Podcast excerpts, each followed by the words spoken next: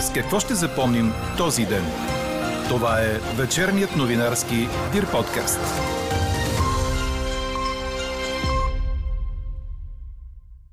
Изпращането на военна помощ за Украина би поляризирало още повече българското общество.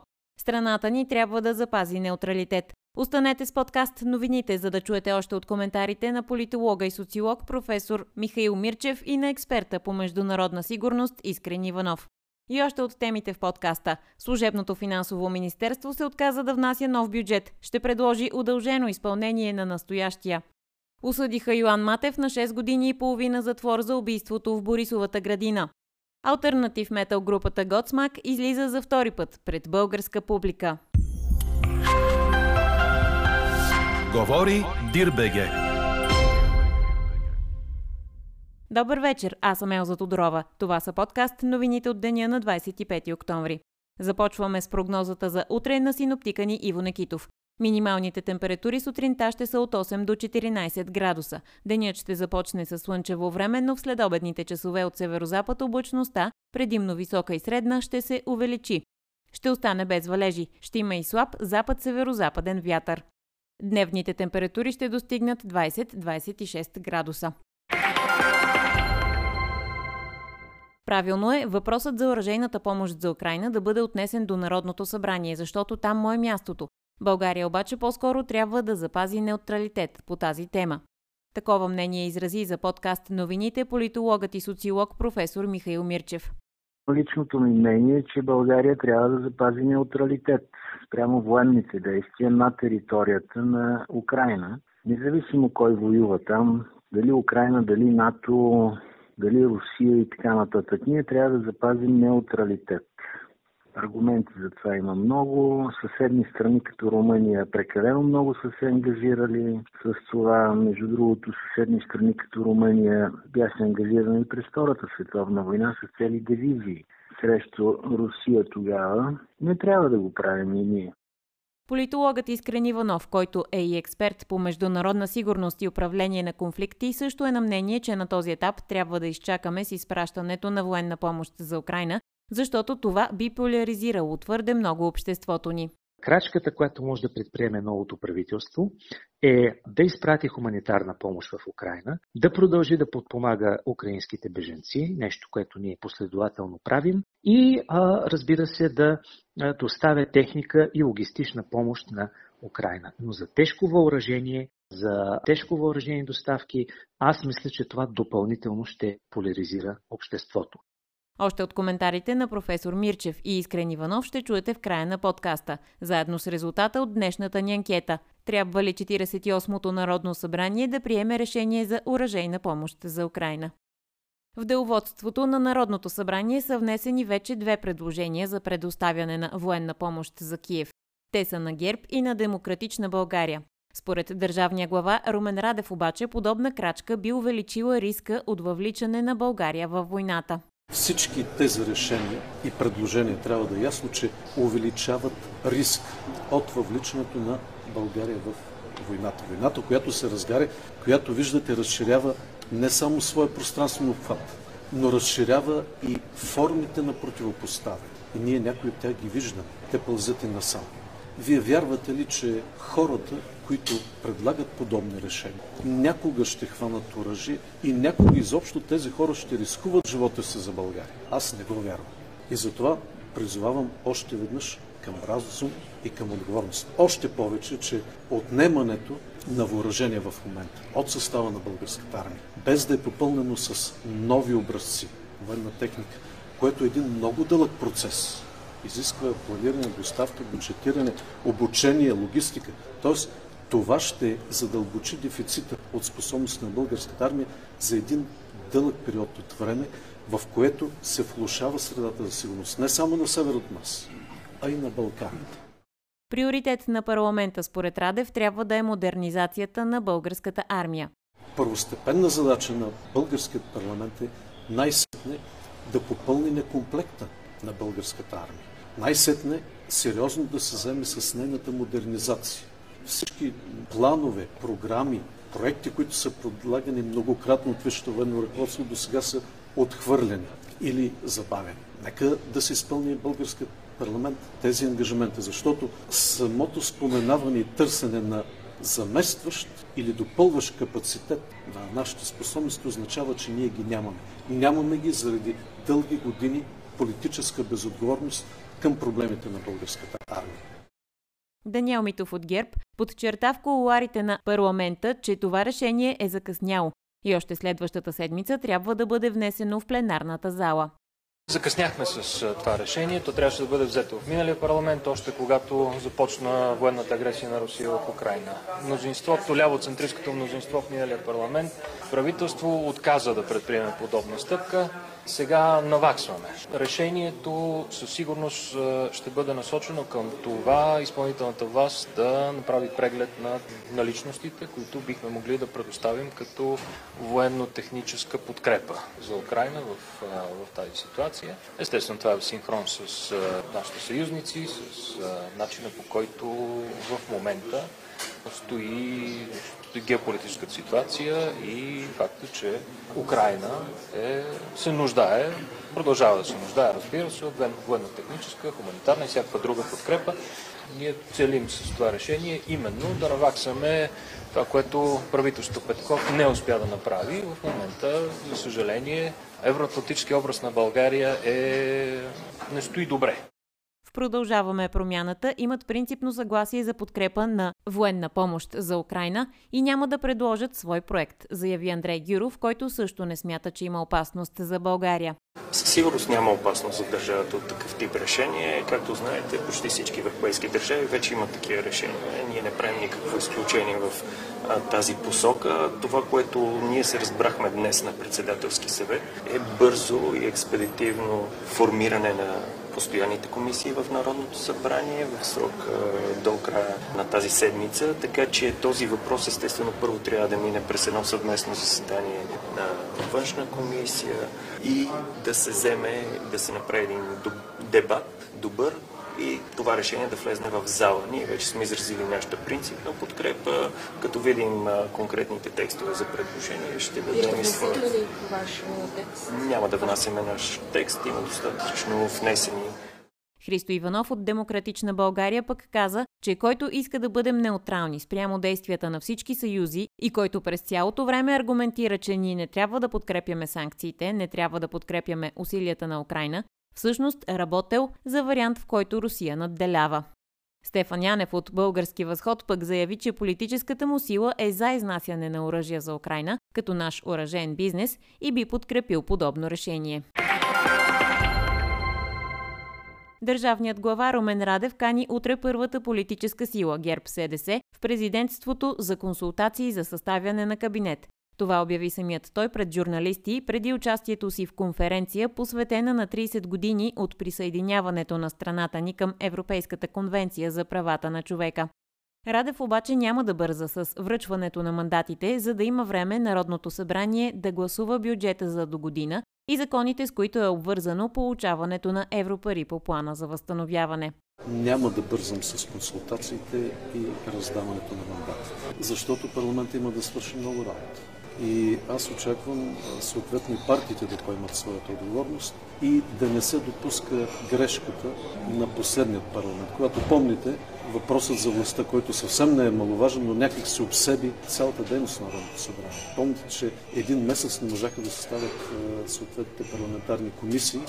Парламентът потъна в скандали, което обесили самата негова дейност и законотворчество. Особено важно е да се направи всичко възможно и да се създаде необходимата среда в парламента, така че да се разгледа внимателно закона за държавния бюджет и множеството закони, които чакат да бъдат прияти, а те са важни за постигане на економическа и социална стабилност. От ГЕРБ продължаваме промяната и български възход приветстваха решението на президента да не бърза с мандатите. Какво не се случи днес?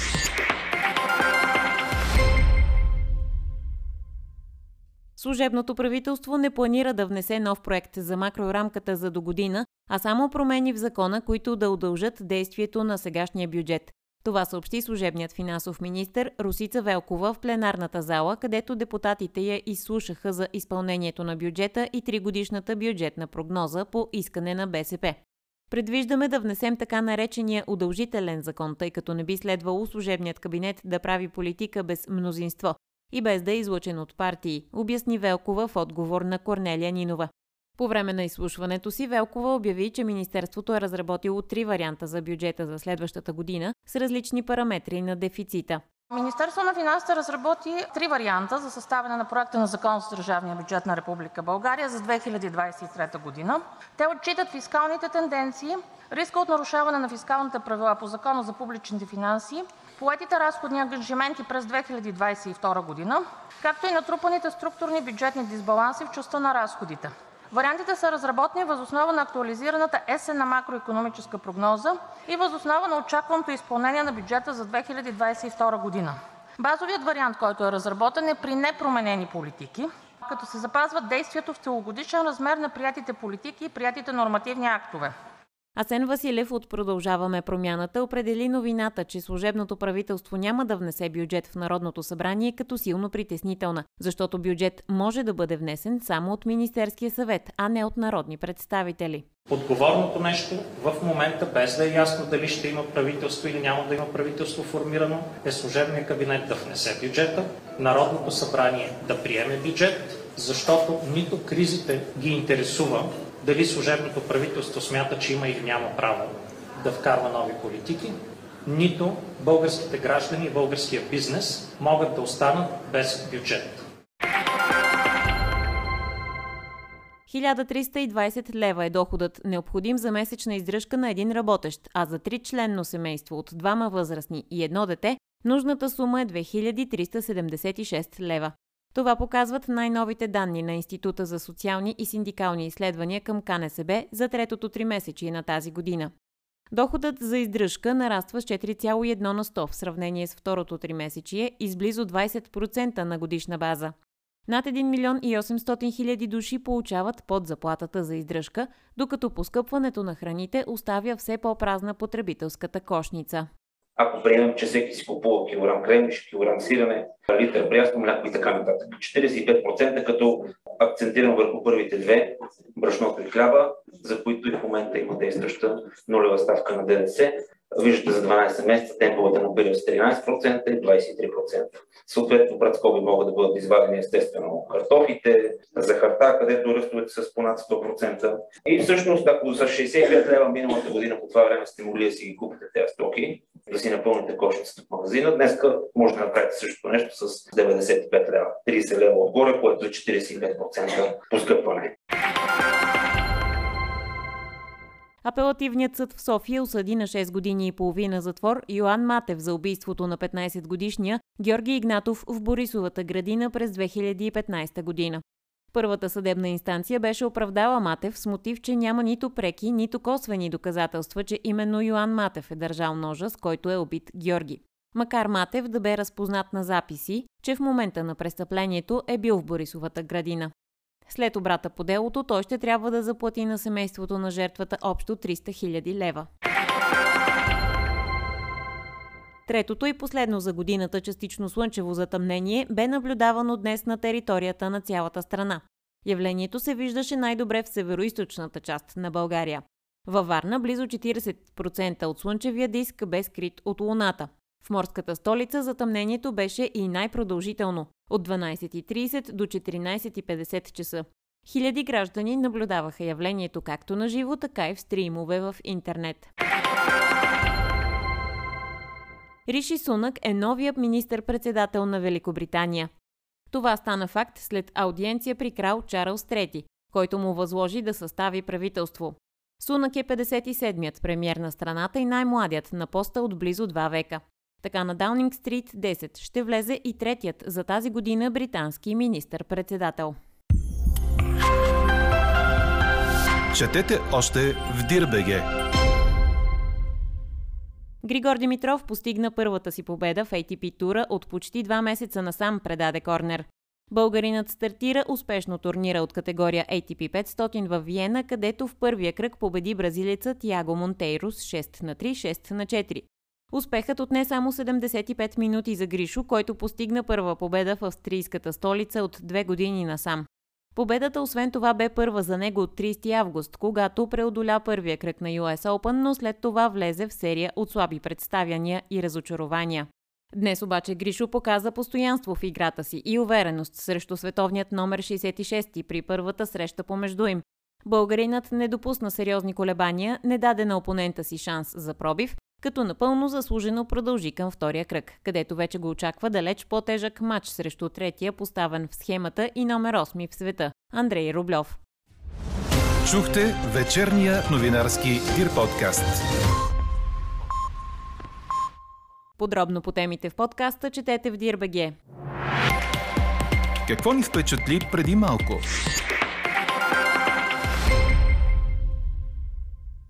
Тази вечер пред българската публика излизат музикантите от альтернатив метал групата Godsmack. По програма те ще излязат народна сцена в 21 часа в зала Арена Армеец. Като преди това ще подгрява българската банда Hellion Stone. Другата подгряваща група идва от съседна Гърция – Гранде Фокс. Билетите за концерта бяха пуснати на цени от 80 до 110 лева още през лятото. Готсмак гостуват за втори път у нас след март 2019.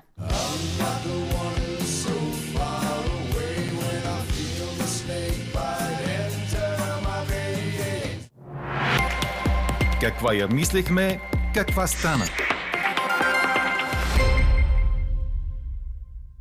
Трябва ли 48-то Народно събрание да приеме решение за оръжейна помощ за Украина, ви питахме днес. От над 1000 отговора в анкетата ни 86% са не. Ето и два от коментарите ви по темата. Единият гласи «Никакво оръжие, ние нямаме нищо общо». Не ни замесвайте в чужди работи. Според друго слушателско мнение, не трябва в това решение да се мисли дали Русия ще ни нападне, защото, цитирам, договорите с нея не струват и хартията върху която са написани, защото Русия едностранно ги нарушава. Политологът и експерт по международна сигурност и управление на конфликти Искрен Иванов е на мнение, че изпращане на военна помощ за Украина сега от страна на България би поляризирало още повече общественото настроение у нас. Трябва ли Народното събрание да гласува България да изпрати военна помощ за Украина? Преди да дадем категоричен отговор на този въпрос, позволете ми да кажа няколко думи за едно понятие, което в последно време доста а, така широко започна да циркулира в общественото пространство. И това е понятието националния интерес, българският национален интерес. А, българският национален интерес се дефинира възоснова както на обществените настроения, така и на стратегията за национална сигурност на Република България, а, която беше изменена и допълнена през 2018 година. И ако трябва да резюмираме казаното до тук, можем да заключим, че националният интерес в момента има три основни приоритета.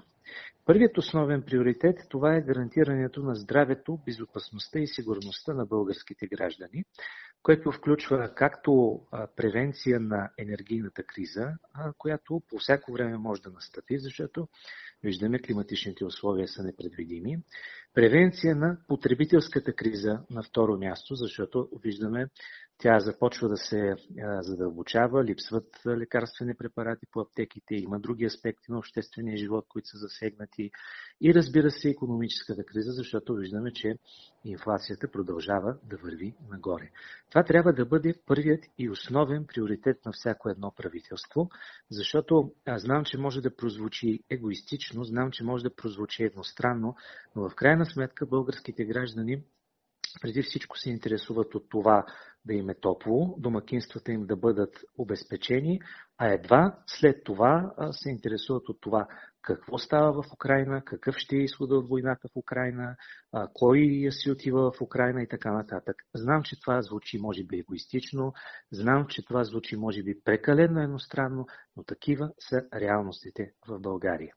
И тук идва втория стълб на нашия национален интерес – той е ясно дефиниран в стратегията за национална сигурност и това е, че България е част от системата за колективна сигурност на НАТО и Европейския съюз и а, като част от НАТО и Европейския съюз ние трябва да имаме ясна, дефинирана и недвусмислена позиция по отношение на това, което се случва. Аз мисля, че такава позиция, такъв консенсус вече има предвид факта, че и правителството на няколко пъти, и лично военният министр обяви това, което се случва за агресия. Така че тук нямаме, нямаме някакви по-конкретни предизвикателства.